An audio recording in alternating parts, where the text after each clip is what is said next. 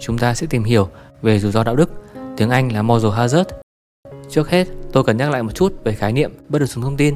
Trong kinh tế học, bất được sống thông tin xảy ra khi hai chủ thể có lượng thông tin khác nhau về cùng một vấn đề. Chủ thể có nhiều thông tin hơn có thể tìm cách trục lợi cho mình và gây ra thất bại của thị trường. Một ví dụ mà chúng ta đã minh họa là về thị trường quả chanh. Thị trường quả chanh thật ra không nói về mua bán chanh mà nói về thị trường mua bán ô tô cũ. Giả sử có hai loại ô tô cũ trên thị trường là loại tốt và loại xấu. Loại tốt có giá 1.000 đô la trong khi loại xấu chỉ có giá là 500 đô la. Vấn đề ở đây là người bán có được thông tin về chiếc xe của mình. Người bán biết được xe của mình là loại tốt hay xấu, trong khi người mua thì không. Nếu bạn là một người mua xe, bạn sẽ trả giá bao nhiêu cho một chiếc xe được giao bán? Vì bạn không biết chiếc xe của mình là tốt hay xấu, nên nếu bạn là một người mua thông thái, bạn chỉ nên trả nhiều nhất là 750 đô la, là mức giá trung bình của hai loại xe trên. Khi đó, hãy trở lại địa vị của người bán xe. Nếu bạn là người bán, bạn sẽ nghĩ thế nào?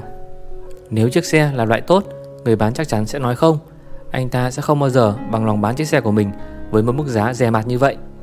Ngược lại, người bán của chiếc xe loại xấu sẽ đồng ý bán ngay lập tức. Bây giờ, bạn là một người mua xe và thấy người bán vui vẻ đồng ý bán chiếc xe của mình. Bạn sẽ biết ngay rằng chiếc xe của anh ta là loại xấu bởi vì một xe loại tốt chắc chắn sẽ không đồng ý bán với mức giá là 750 đô la. Vì vậy, bạn sẽ chỉ trả đúng 500 đô la cho chiếc xe này. Cuối cùng sẽ chỉ có những chiếc xe với chất lượng xấu được giao dịch trên thị trường. Đây được gọi là hiện tượng lựa chọn đối nghịch khi mà chỉ những sản phẩm có chất lượng kém nhất sẽ được giao dịch trên thị trường. Việc không có đủ thông tin về sản phẩm khiến cho người mua trở nên nghi ngờ và chỉ chấp nhận mua những sản phẩm xấu nhất. Ngoài lựa chọn đối nghịch, bất cân xứng thông tin còn gây ra một hiện tượng khác được gọi là rủi ro đạo đức.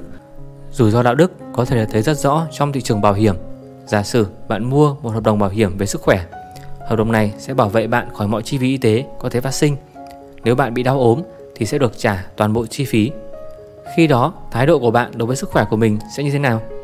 Vì bạn đã được cởi bỏ khỏi mọi rủi ro về sức khỏe, bạn sẽ có xu hướng ít quan tâm hơn đến sức khỏe của mình. Dù phí tổn về y tế trong tương lai là như thế nào, đã có công ty bảo hiểm chi trả hết. Do vậy, bạn sẽ có xu hướng lơ là việc chăm sóc sức khỏe của bản thân, thậm chí sẽ buông lỏng và trở nên sống không lành mạnh. Khi đó, khả năng bạn bị bệnh sẽ cao lên và công ty bảo hiểm sẽ phải hứng chịu. Điều này có thể khiến công ty bảo hiểm bị thua lỗ khi mà người mua bảo hiểm bị bệnh nhiều hơn. Đây được gọi là hiện tượng rủi ro đạo đức. Rủi ro đạo đức xảy ra khi có sự khác biệt giữa người được lợi và người gánh chịu rủi ro.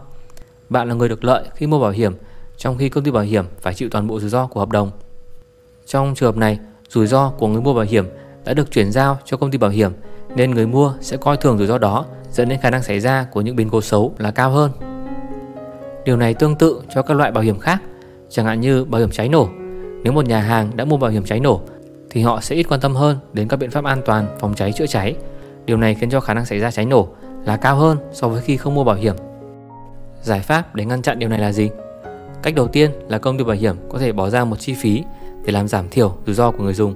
Họ có thể đưa ra các gói chăm sóc sức khỏe hoặc khám sức khỏe định kỳ cho người mua.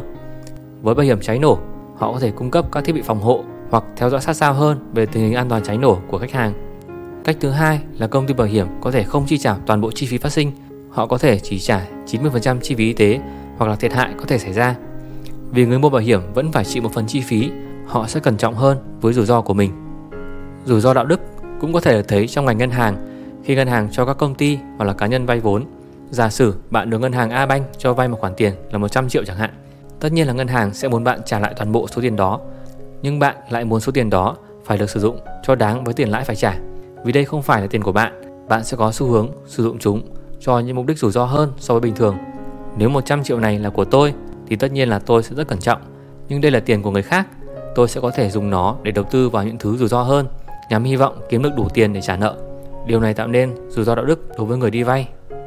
Vậy thì giải pháp là gì?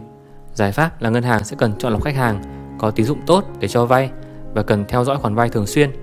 Với những khoản tiền lớn, họ thậm chí sẽ cần bạn phải trình bày rõ mục đích sử dụng của khoản vay đó là gì. Họ muốn chắc chắn là bạn sẽ không dùng nó vào những hoạt động quá rủi ro. Vì vậy, giải pháp là làm giảm sự bất cân xứng thông tin đi bằng cách làm cho thông tin trở nên minh bạch hơn. Ngày nay, với sự phát triển của Internet, thông tin đang ngày càng được thu thập nhiều hơn và đầy đủ hơn. Nếu bạn muốn biết một nhà hàng có chất lượng dịch vụ như thế nào, có thể xem các review và đánh giá về nhà hàng đó. Hay nếu muốn biết sản phẩm nào có chất lượng tốt, có thể xem các chi tiết đánh giá trên Internet. Việc minh bạch thông tin làm cho chúng ta tiếp cận được nhiều thông tin hơn và làm giảm thiểu ảnh hưởng của sự bất cân xứng. Điều đó có thể làm giảm đi cả ảnh hưởng của hiện tượng người làm chủ người đại diện. Tuy vậy, chúng ta cũng cần lưu ý đến những mặt trái của internet, đó là sự bùng nổ của thông tin khiến cho thông tin có thể dễ dàng bị thao túng, thông tin bị làm giả và sai lệch. Vì vậy, bạn cần biết chọn lọc và lựa chọn ra những thông tin đáng tin cậy trong việc ra quyết định. Ok, hy vọng là bạn đã hiểu về rủi ro đạo đức trong tài chính ngân hàng, bảo hiểm cũng như sự bất cân xứng thông tin.